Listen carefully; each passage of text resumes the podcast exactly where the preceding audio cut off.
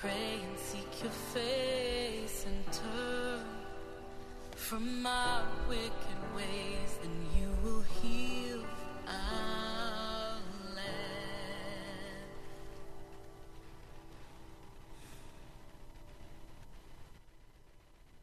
All right, I'm going to share some things with you today. And let's begin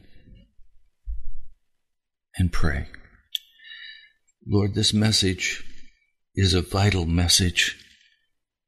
And I pray now that as I begin sharing this on just the radio, that your Holy Spirit will come and move in great power. I ask, Lord, that in your glory, you would hear the cry of our hearts and that you would meet us. I pray in Jesus' name. Amen. Now we have almost half of the broadcast left, so let's go at it. There is a passage of Scripture we need to look at. It's found in Romans, the 10th chapter. Now, we often hear people refer to the Roman road as the tool for helping men and women become followers of Jesus Christ. That is a totally out of context use for this passage of Scripture. Now, what we're faced with that's so painful is that the American church has been taught a lie. They've been taught Romans 10 as the road to salvation with a twist. And in that twist lies the condition of the church in America that has never been crucified with Christ. Instead, the American church is filled with men and women who have showed some improvement in their life. They have perhaps left behind alcoholism or drug addiction or sex addiction, or they have cut off certain kinds of gross sins and they feel much better about themselves. They're, they're doing better. But the fact is, they've never been born from above. They've never been born again.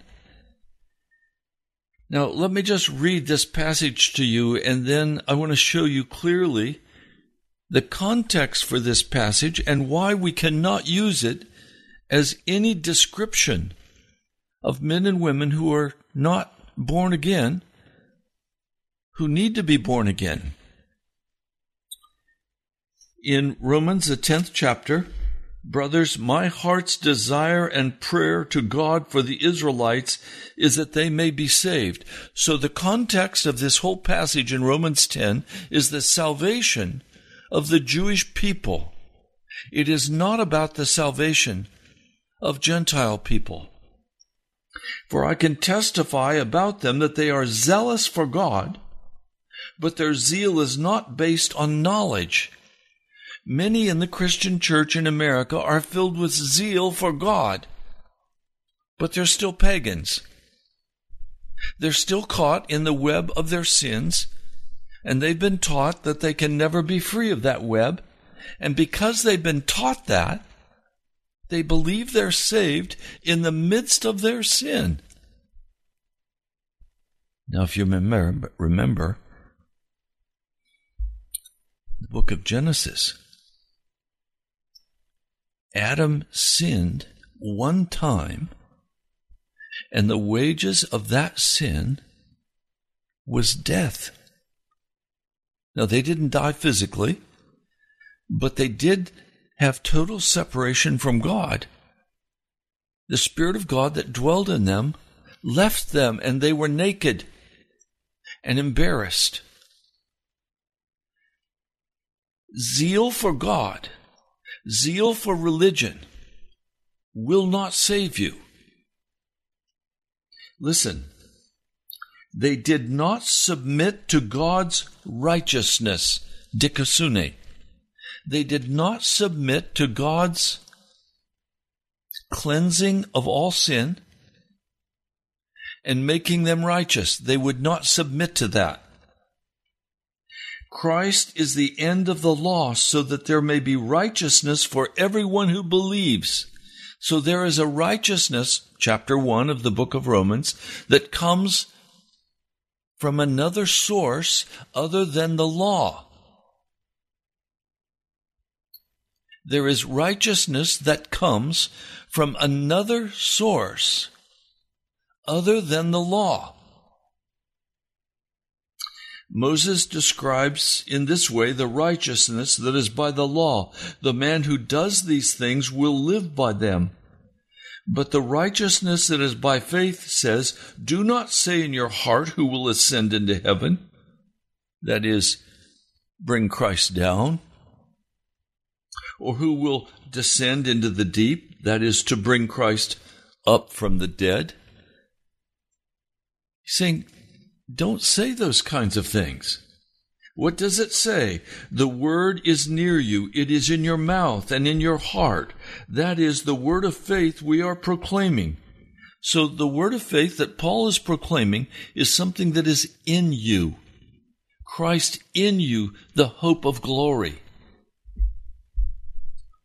That if you confess with your mouth Jesus is Lord and believe in your heart that God raised him from the dead, you will be saved. Well, who's he talking about? He's talking about people who are already Christians. For it is with your heart that you believe and are justified, and it's with your mouth that you confess and are saved. As the scripture says, anyone who trusts in him will never be put to shame. This is not a pagan person. This is a Christian. For there's no difference between Jews and Gentiles. The same Lord is Lord of all, and richly blesses all who call on him. Everyone who calls on the name of the Lord will be saved. Okay, so the pagan can call on the name of the Lord and he will be saved. But how is he saved? The devil believes that Jesus is real. So I can say, Jesus is Lord and it means nothing in my inner being. It means nothing necessarily because we as Americans say things very casually and very quickly that, that have no meaning. Believe in your heart that God raised him from the dead. You can believe that Jesus was raised from the dead and not be in salvation. It's with your heart that you believe and are justified, or it is with your heart that you believe and are made righteous. Made righteous. It's the same word being used here that we used earlier that is translated as righteousness that is by faith. How then can they call on the one they have not believed in, and how can they believe in the one whom they've not heard? And how can they hear without someone preaching to them? And how can they preach unless they are sent? As it is written, How beautiful are the feet of those who bring good news. Well, I'm not bringing good news if I'm preaching that the blood of Jesus Christ is no more valuable than the blood of bulls and goats. That's not bringing you good news.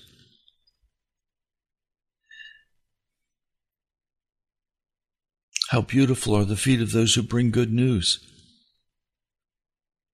I'm going to bring you good news this week, and it's going to be the good news of how you truly enter into salvation.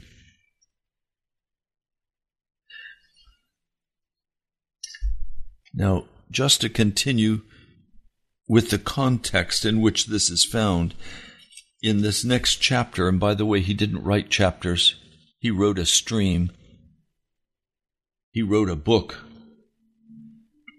It says, If some branches have been broken off, and you, though a wild olive shoot, have been grafted in among the others. Whoa, whoa, wait a minute. You have to be grafted in. What does it mean to graft in?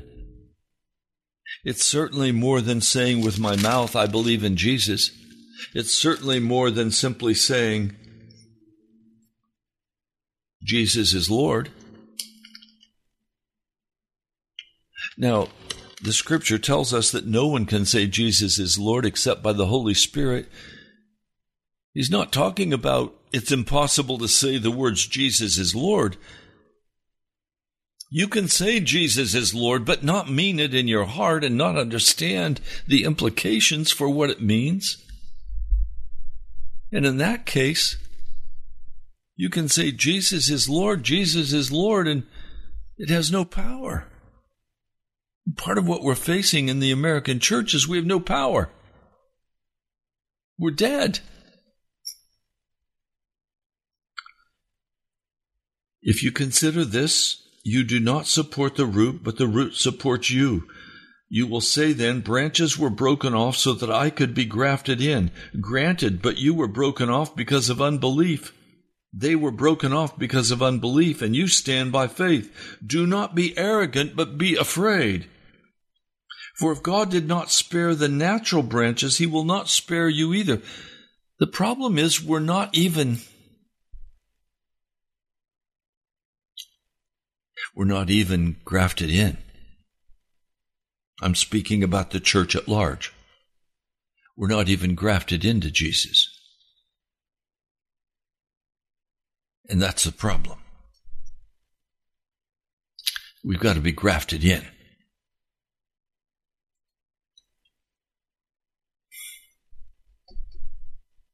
Now, let's continue in chapter uh, chapter 12. Chapter 12, he turns his attention.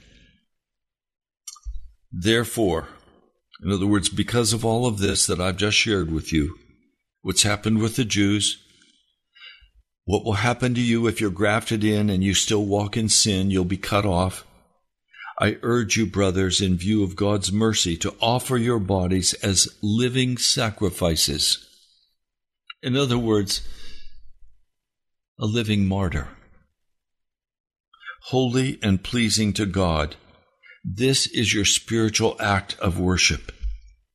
In other words, your spiritual act of worship is not to confess that Jesus is Lord, as it talks about here in the 10th chapter and to say, Look, I believe in my heart that God raised him from the dead.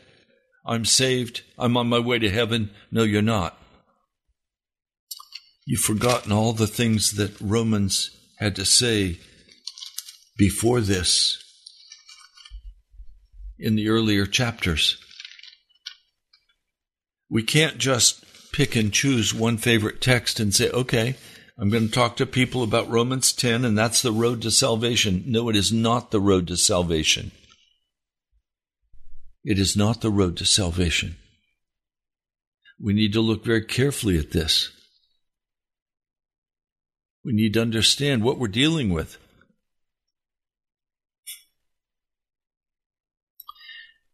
I want to share with you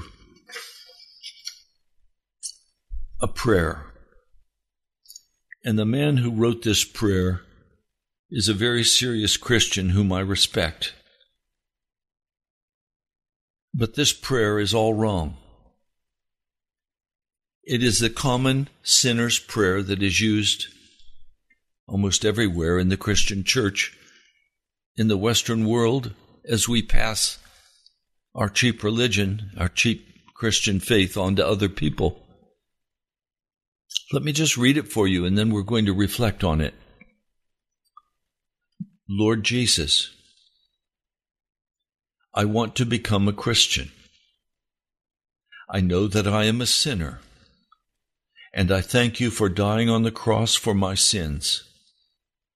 I believe that you are the Son of God and that you rose from the dead. I repent of my sins and I open the door of my life and ask you to be my Savior and my Lord. I commit my life to you. Thank you for forgiving all my sins and giving me eternal life. Take control of my life and make me the kind of person you want me to be. I will live my life for you. Amen. There are so many false things in this prayer that utterly deceive and destroy any possibility of a person walking with Jesus. Let me point out a few. I know that I'm a sinner, and I thank you for dying on the cross for my sins. I believe that you are the Son of God and that you rose from the dead. All of that is good, isn't it? But now listen. I repent of my sins and I open the door of my life and ask you to be my Savior and Lord. Well, how do you open the door of your life? What's the actual step by step process of opening the door of your life that Jesus Christ can be your Savior and your Lord? It's by repentance. It's by repentance. The first and the last word of the gospel is repent. I repent of my sins. You cannot repent of your sins. You must repent of your sin. Specific, itemized sin. If you want to begin to be serious about repenting of your sin, you need to take pencil and paper and you need to write down, itemize every sin you are aware of. He says in his prayer, I am a sinner.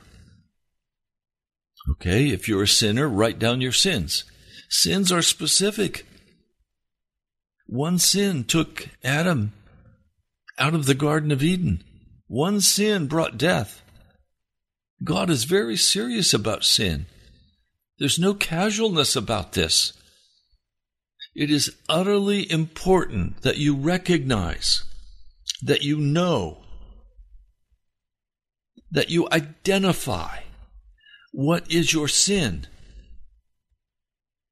And that requires a clear, plain definition of what sin is. And if you go to the book of First John,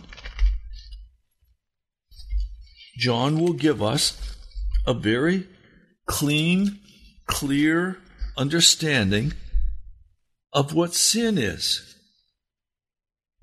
Let me read it for you.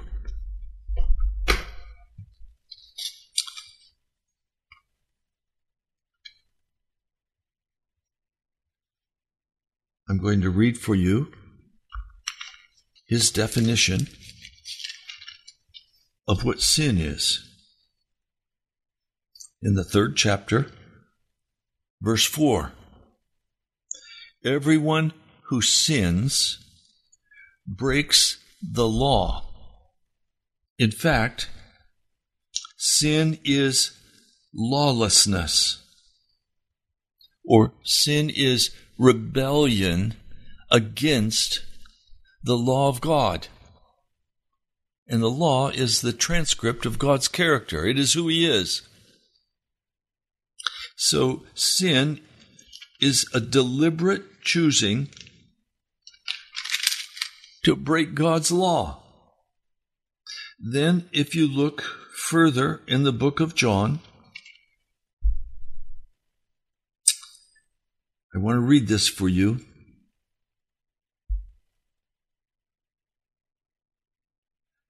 Um, look with me in First John. Um,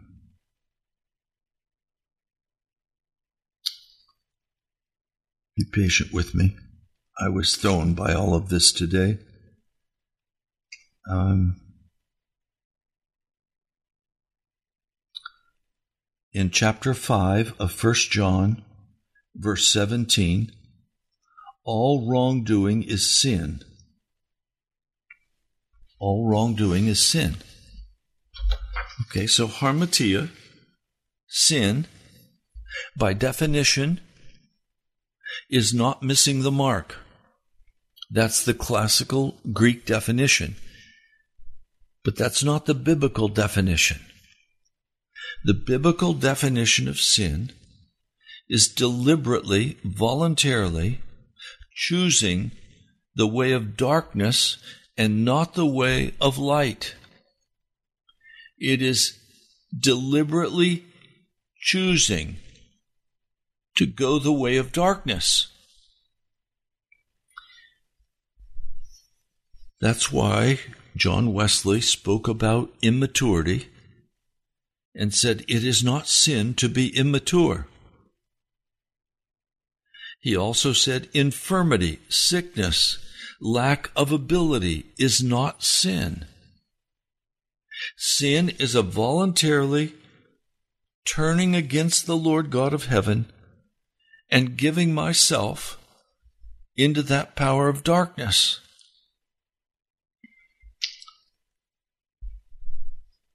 So if I say, I repent of my sins, I must repent of every voluntary position of giving myself over to darkness. I must choose to turn from that sin. I ask the Lord to be my Savior and my Lord. So, the first step, and this week we're going to go in depth into what is repentance. We have to turn, we have to turn from all darkness. We live in the light. Then it says in the sinner's prayer, I commit my life to you. Thank you for, for forgiving all my sins. Well, what if you say that in the sinner's prayer and your sins have not yet been forgiven?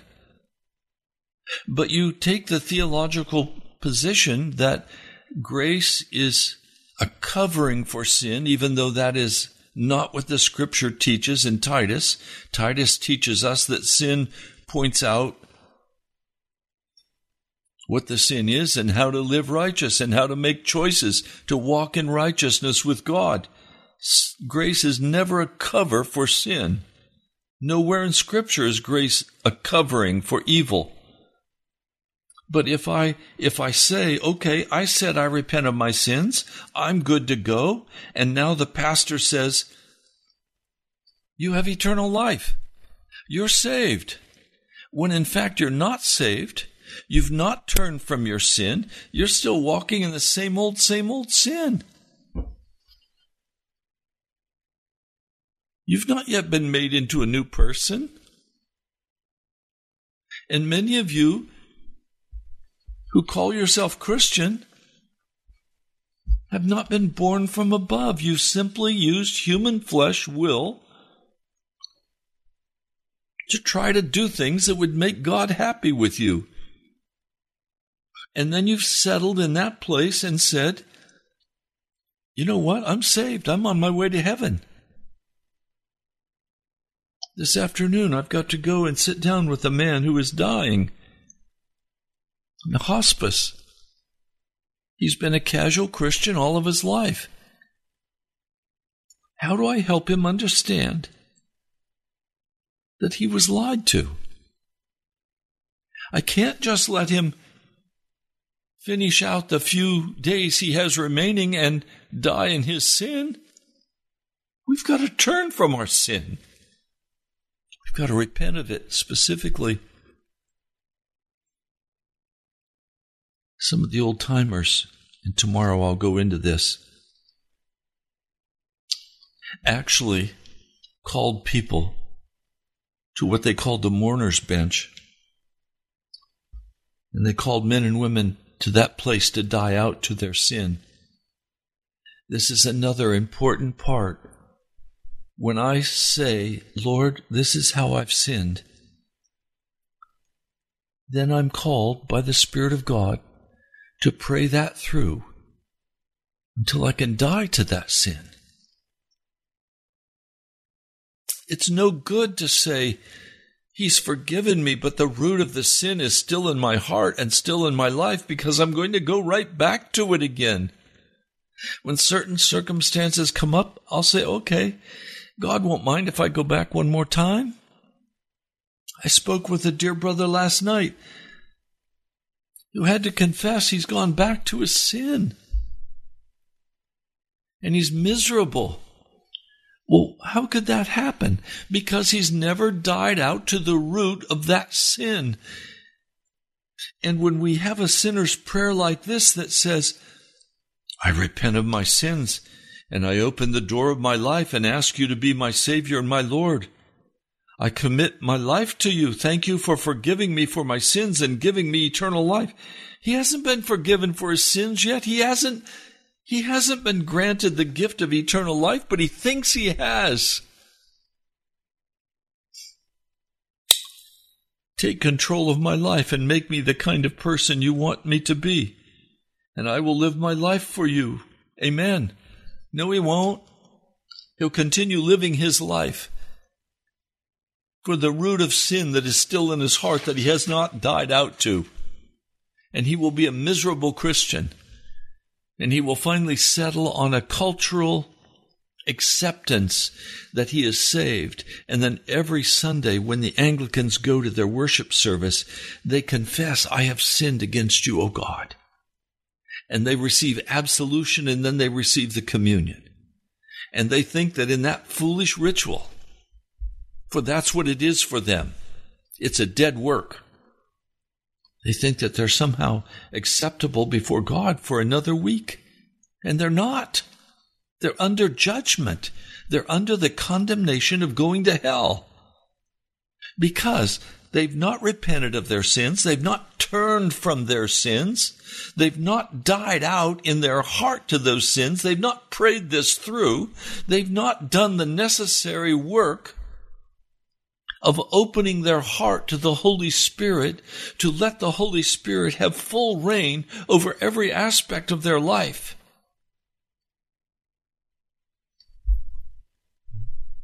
Reminds me of marriage. How many times a marriage takes place and they vow to one another that they will live until death do them part. But then as they spend those first months together, decisions are made. What did I get into? How could I have married this person? This person lied to me. This person did that. This person did this. And a bitterness grows up in the heart until finally there is acrimony and bitterness and a divorce. Wait a minute. I thought they made a vow for life. Well, they did, but they never dealt with the issues of their heart that would prevent them from spending their lives together. Neither one has died out to themselves to live for each other. So it is with Jesus. If we've not died out to ourselves, how can we live for Jesus?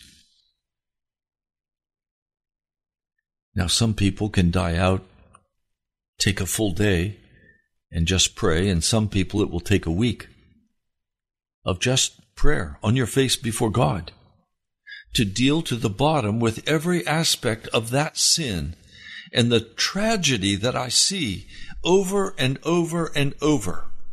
Are men and women who say, I'm saved, I'm on my way to heaven, and as as this man believes, it's not in the prayer, but it is in his writings.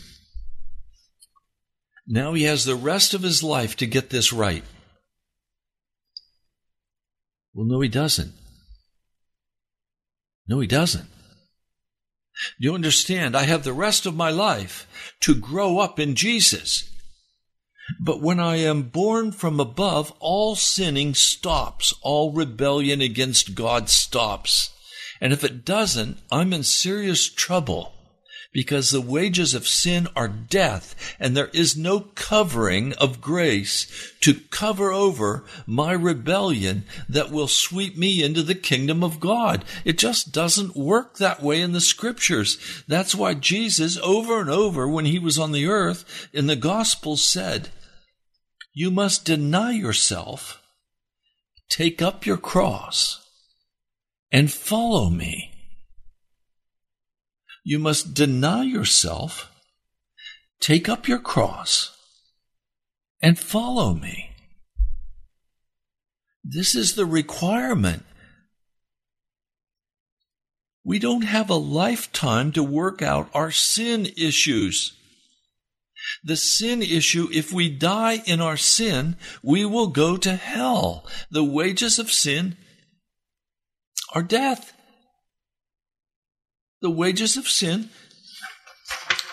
I read it for you quickly. And tomorrow we will have the time and we'll go into this in a, in a much deeper way. But let me just turn quickly to it. In the sixth chapter, but now that you have been set free from sin, verse 22, now that you have been set free from sin, in other words, you're not walking in sin anymore, and have become slaves to God, the benefit you reap leads to holiness, and the result is eternal life. For the wages of sin is death but the gift of God is eternal life in Christ Jesus our Lord. Now we've got to enter into the eternal life. And we cannot enter into that eternal life if we have not been set free from sin. But now that you have been set free from sin, you've been set free from sin. How can you live in it any longer? That's the whole sixth chapter, and I urge you, read again very carefully the sixth chapter of Romans. I read it several times a day. And the Lord has shown me some things that I'm going to share with you this week that'll make your feet dance. Jesus is so kind, He's so merciful. He made a way for us to block the devil so that he could no longer ravage our lives. He broke every bondage. You know, I know people who, who would say they're righteous. But there's a contentious spirit in them. There's a, a judgmental spirit in them. There's a legalistic spirit in them. All of that has to go. All of that is of darkness, not of light. So I apologize again for today in not being able to share on YouTube and taking so much time to try to fix it, but I'll have it totally repaired by tomorrow. So come back to YouTube tomorrow and we'll be live. Now, if you'd like to help keep this broadcast on the air, and I thank many of you for helping with new studio equipment. The gift of a light that makes my face much brighter for YouTube. For all of you who have been giving and sacrificing, thank you. You can write to me at the National Prayer Chapel, Post Office Box 2346, Woodbridge, Virginia 22195. Now you can also go to our webpage, nationalprayerchapel.com, nationalprayerchapel.com. Click up on the upper right hand corner and there will be a, a button that will take you to a page to give. Now let me pray. Lord, today's broadcast has been very difficult, but the content is straight from your word and your heart. And I'm praying for the victory. Lord, thank you. Lord, bless each who has listened today in spite of the difficulties. Quicken the word in their hearts. Call them into the prayer closet to deal faithfully with you. I pray in your holy name. Amen. You've been listening to Pilgrim's Progress. I'm Pastor Ray from the National Prayer Chapel. I love you. God bless you. I pray for you. I'll talk to you soon.